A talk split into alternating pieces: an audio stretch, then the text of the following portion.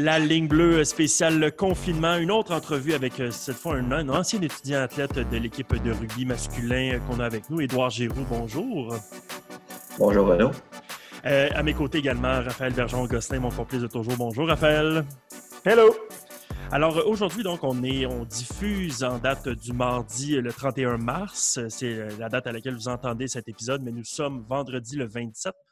Je, fais la précision parce que vous allez voir dans quelques instants, on parle avec Édouard qui est médecin euh, et on va parler du COVID-19 et de son implication dans, le cadre de son travail. Donc, on parle en date du vendredi le 27. Évidemment, cette, situation évolue à un rythme très rapide. Euh, donc, euh, il faut savoir qu'on est en ce moment vendredi le 27. Donc, Édouard, sautons dans le vif du sujet. Euh, on doit d'abord te situer où tu es présentement. Tu n'es pas du tout dans la région Montréal. tu as quitté depuis que tu as quitté les Carabins en 2010, à la fin de la saison 2016. tu as quitté les Carabins et tu es rendu dans un tout autre coin du pays. Raconte-nous où tu es rendu.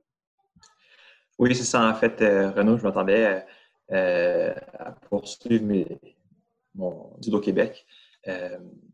Mais j'ai rencontré une, femme qui venait de l'extérieur du pays. Puis le destin a fait qu'on s'est réunis entre le Québec et l'Europe, donc au Nouveau-Brunswick. Euh, donc, c'est là que j'ai fait ma résidence en médecine, médecine familiale, deux ans. Puis euh, mon début de pratique aussi en tant que médecin de famille euh, au Nouveau-Brunswick. Actuellement, je travaille dans le nord de la province, qui est à la jonction entre la Gaspésie et le Nouveau-Brunswick, environ 9 heures de route de Montréal, peut-être, 8-9 heures. Un petit affaire, un petit, petit 9 heures de route comme ça, euh, tranquille. Euh. mais tant mieux euh, si vous êtes rejoint, pas vraiment à mi-chemin, mais presque, en tout cas, à, un point entre les deux. et donc, dans ton petit coin du Nouveau-Brunswick, actuellement, on parle de ça parce que, bon, tu es médecin, médecine familiale, comme on vient de le dire. depuis que tu as, quitté les Carabins, tu pratiques après avoir terminé ton stage. en ce moment, évidemment, tout le monde est sensibilisé à la réalité des médecins et des infirmières à travers le monde euh, dans cette lutte unifiée euh, contre le, virus la pandémie euh, du COVID-19. Comment comment tu as vécu ça, ce, début de, crise-là, au début mars, le 12-13 mars, lorsque, comment dire, la Terre a arrêté de tourner? Et entre ce moment-là et aujourd'hui, comment ça a évolué dans ton cas, dans, le cadre de ton travail également? Oui, euh, dans le fond, dans le milieu de la santé, c'est quelque chose qu'on voyait venir euh, depuis fin janvier. Avec les développements qu'on apprenait quotidiennement, avec le nombre de décès qui augmentait, puis aussi euh, avec l'étendue de l'épidémie qui, au début, a touché la Chine, puis les restes des pays asiatiques, et en fait Europe. donc, c'est dans l'air depuis quand même au moins un mois qu'on parle du COVID. Euh, bien sûr, on a eu le premier cas qui est arrivé au Québec euh, vers la fin du mois de février. Puis déjà là, les systèmes étaient déjà, en place pour se préparer pour euh, l'épidémie qui, qui déferle sur nos régions. un type de préparation dans ce genre d'épidémie-là qui vont à différents niveaux. il y a la préparation populationnelle, si on veut, qui est un peu ce à quoi on est tous assujettis actuellement. Donc, l'isolation volontaire, euh, la réduction des contacts sociaux, euh, le changement de nos habitudes de vie qui est la, composante, je pense, la, plus primordiale pour se préparer à une pandémie comme ça. c'est quelque chose à laquelle toi et d'autres sont familiers. il y a aussi l'aspect plus au niveau du système de santé qui est organisationnel, qui est de redesigner la façon dont le système de santé fonctionne pour accueillir des cas qui sont dangereux, qui sont euh, aussi très euh, à risque de contamination, euh, afin de protéger la population et le personnel. Puis aussi tout le travail plus personnel que les médecins, les infirmières durant leur temps libre, qui est de se préparer à la maladie. je trouve beaucoup d'énergie à faire avec le sport. on se prépare à affronter un adversaire qu'on connaît pas vraiment. on sait qu'il y a beaucoup de dégâts puis euh, que ce soit un combat qui soit difficile.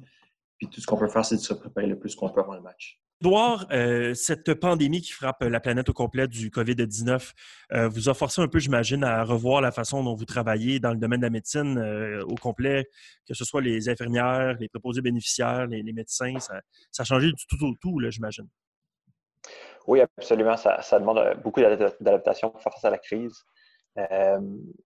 ça fonctionne ben, ça a changé les systèmes de communication tout d'abord. Il faut qu'on puisse communiquer l'information du directeur de la santé publique jusqu'aux régions, jusqu'aux médecins et au, personnel en général.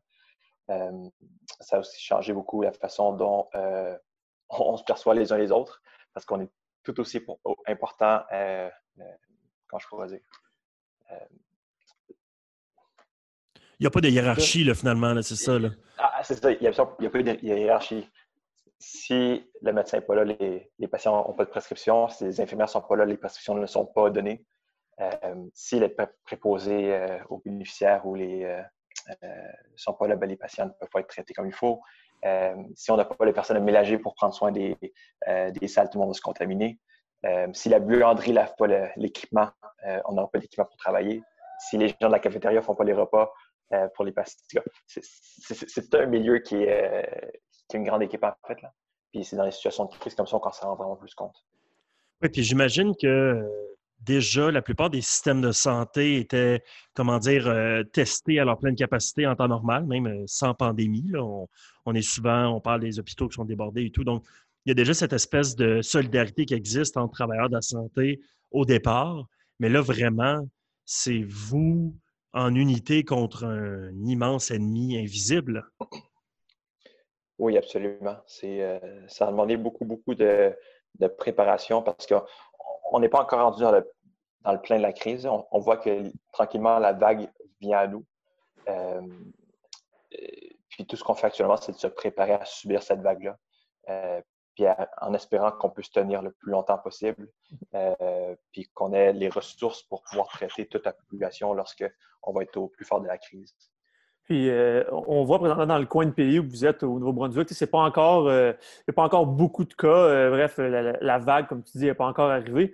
mais on voit ce qui se passe, ce qui se passe en Asie, en Europe, aux États-Unis, qui commence à se passer à Montréal tranquillement. Fait sachant ce qui s'en vient tranquillement, euh, concrètement, qu'est-ce qu'on fait? Je sais qu'on ne peut pas faire de miracle, mais comment on se prépare euh, du mieux qu'on peut? C'est quoi les, mesures qui sont mises en place? Euh, moi, je dirais la mesure la plus importante, c'est d'éviter la contraction du virus. Ça, c'est une mesure que tout le monde, tous les auditeurs, puis vous, vous pouvez faire. c'est vraiment d'éviter de contacter les autres, de faire de l'isolement social, en fait, c'est le, plus important. On évite que le virus se transmette. Nous, dans le système hospitalier, on est un peu la deuxième ligne, la troisième ligne. Lorsque cette mesure-là ne fonctionne pas, c'est là que nous, on intervient pour essayer de traiter le plus qu'on peut les, gens qui se retrouvent à l'hôpital infectés, euh, les gens plus vulnérables. Euh, Edouard, euh, euh t'avais-tu terminé?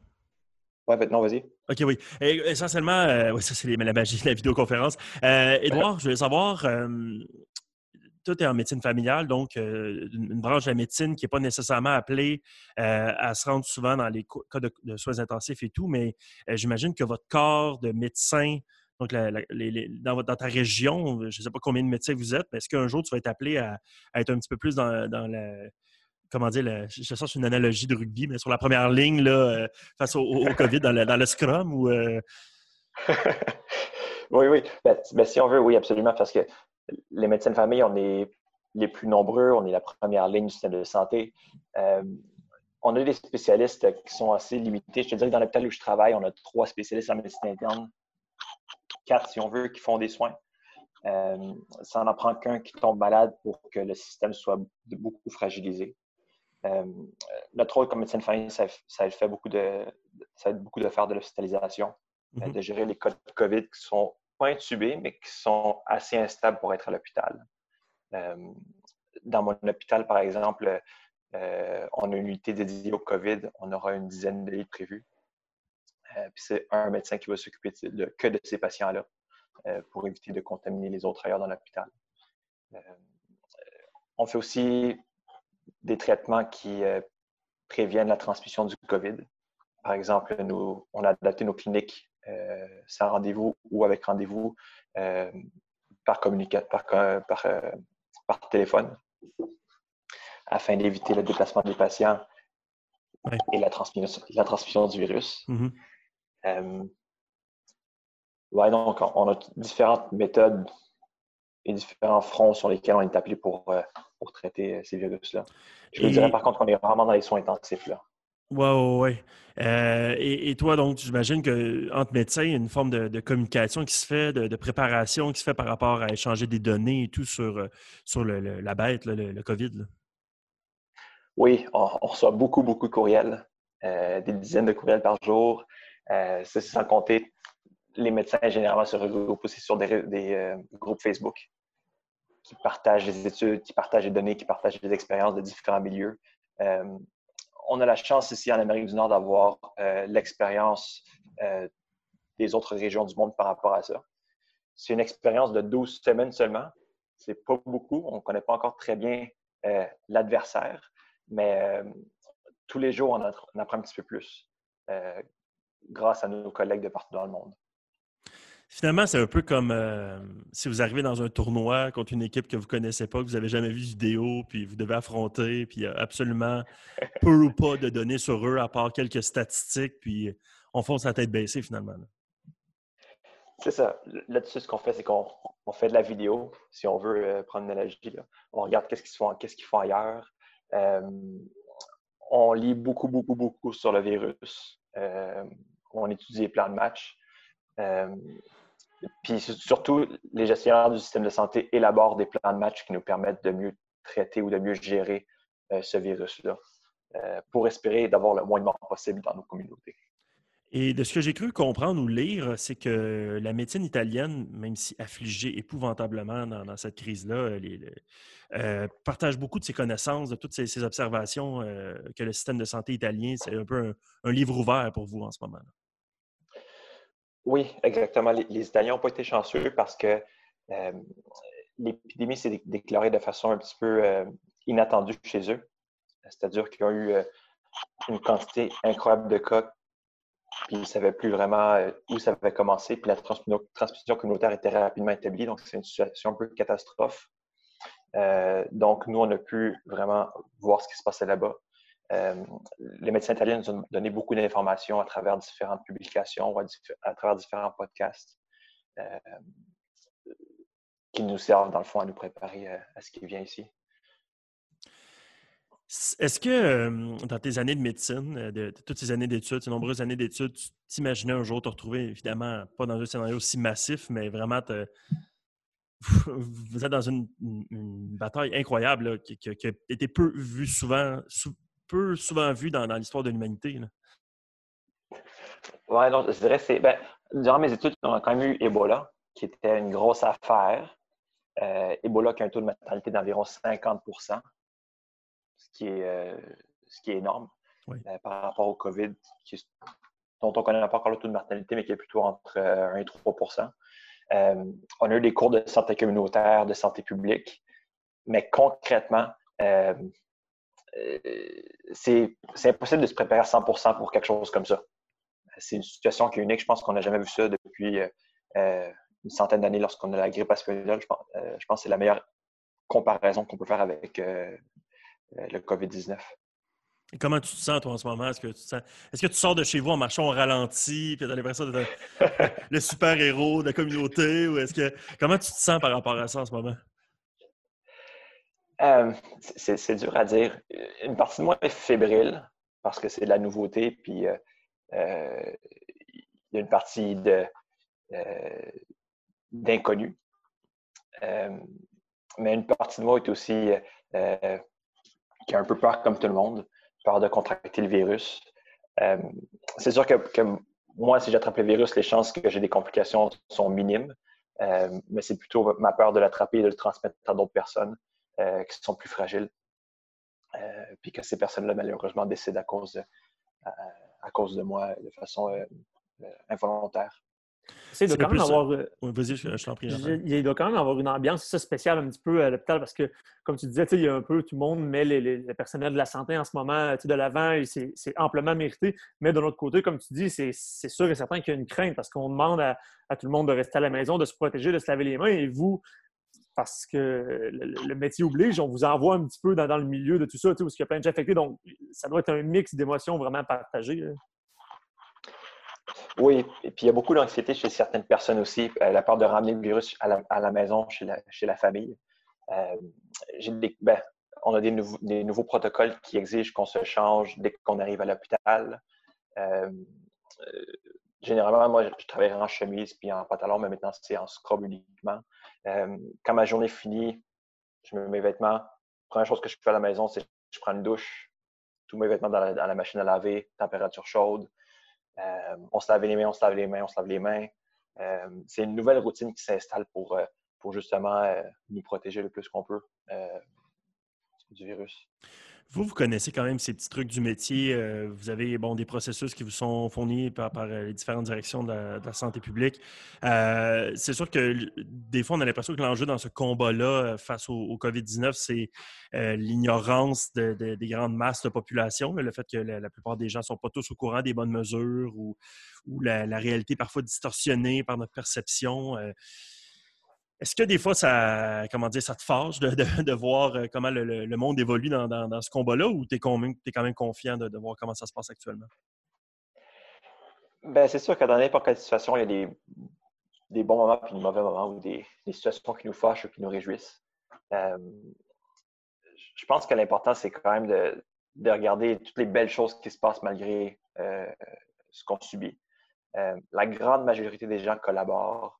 Euh, la grande majorité des gens font ce qu'ils ont à faire. Euh, puis il y a même des, gens qui font euh, des, actions vraiment surprenantes puis vraiment belles. donc, ça, c'est quelque chose qui est encourageant et qui nous pousse à, à donner notre 100% à chaque fois qu'on se rend à l'hôpital. Parlons sport maintenant. euh, ancien euh, de l'équipe de rugby masculin de 2012 à 2000, euh, automne 2016. on me dit 2017, mais tu étais aussi jusqu'en 2017, mais ta dernière saison, c'était à l'automne 2016, le premier et seul championnat de l'histoire de l'équipe de rugby masculin des Carabins. Quel souvenir tu gardes de ton passage avec les Bleus en termes de rugby ou de, rapport humain? Ou quels sont tes plus beaux souvenirs que tu gardes? J'ai aucun souvenir particulier euh, euh, avec l'équipe de rugby qui est, euh, qui est plus beau qu'un autre. l'équipe de rugby des Carabins, c'est une grande famille à laquelle je, me sens toujours associé. Le, rugby, c'est un sport avec incroyablement de cohésion, de super belles valeurs. puis c'est des valeurs que ben, je trouve que quand, quand, tu commences à jouer dans une équipe de rugby, au début, tu connais personne c'est quelques connaissances, mais à la fin d'une saison, tu peux dire que tu as une nouvelle famille. C'est vraiment. Euh, c'est dur à exprimer, là. Mais, euh, non, mais non, mais c'est tout à fait. Euh, c'est bien exprimé, en fait. C'est vraiment un esprit d'unité parce que. comment dire, sans faire de parallèle trop mielleux avec ce que tu vis en ce moment, vous vous préparez à la guerre à chaque match, puis c'est ensemble, littéralement, bras dessus, bras dessous, que vous le faites. C'est euh, dans, cet esprit d'unité que, vous affrontez, non pas un sport euh, individuel où, vous pensez à, vos performances euh, individuelles également. C'est un esprit collectif très fort, puis ça permet de souder un peu une équipe ensemble. Oui, exactement. Il y a, quelques parallèles qu'on peut faire avec une équipe de, rugby où vraiment, au rugby comme dans le monde de la santé, euh, chaque acteur est important. Euh, s'il nous manque un joueur, on va perdre le match. Euh, puis il n'y a, personne qui est au-dessus de, quelqu'un d'autre. On est tous au même niveau. Puis malgré la distance, comme tu disais, tu es environ à 8-9 heures de Montréal, est-ce que tu es en contact encore par moment? C'est sûr que tu dois être vraiment occupé ces temps-ci, mais avec des anciens coéquipiers, des anciens carabins avec qui tu parles, puis qui se tiennent un petit peu au courant de, ta vie et de, ce que tu vis en ce moment. Oui, absolument. À travers différents groupes Facebook, on échange encore beaucoup. Euh, on ne s'est pas rencontrés depuis longtemps à cause de la distance euh, physique. Euh, je sais que récemment, il y avait un, gala, un gala carabin organisé avec les anciens il y a quelques semaines. Oui, effectivement, un gala carabin rugby, oui. Oui, malheureusement, je n'ai pas pu y assister, mais j'ai entendu dire que c'était une très belle soirée. Ah, il y en aura d'autres. Hein? Chaque chose dans son temps en ce moment. Euh, tu, mènes avec tes collègues un combat extraordinaire euh, contre euh, cette pandémie de COVID-19. merci, Edouard. On, va se laisser là-dessus parce qu'on te laisser retourner te reposer. le repos bien mérité à toi et à tous les travailleurs de la santé. Puis je pense qu'au à mon nom, au nom de celui de, Raphaël, j'imagine, et de toute l'organisation des, Carabins au complet, merci beaucoup pour ce que vous faites pour, pour la collectivité. C'est vraiment, vraiment apprécié. Puis euh, continuez, continuez de faire, ce, que, vous faites. Euh, c'est vraiment très, très beau. Il y, a, comme effectivement beaucoup de drames dans ce qu'on vit en ce moment, mais il y a aussi beaucoup de beau. Et mettre en lumière le travail que vous faites pour nous en première, deuxième, troisième ligne, peu importe la ligne, c'est vraiment très apprécié. merci à vous.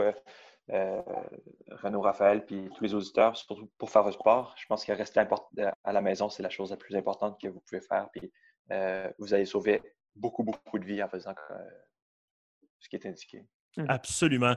Et euh, on ne se le fera pas dire deux fois. Si on a l'occasion de rester à la maison en jogging, on va le faire. c'est sûr et certain. Pas si compliqué, ça. non, exactement. Nous, on a la partie facile, donc on va le faire vraiment et tous ceux qui sont à l'écoute vont le faire également. On reste à la maison et on fait notre part dans ce combat contre le COVID-19. Donc, Edouard, merci beaucoup et je te souhaite une excellente fin de journée. À bientôt.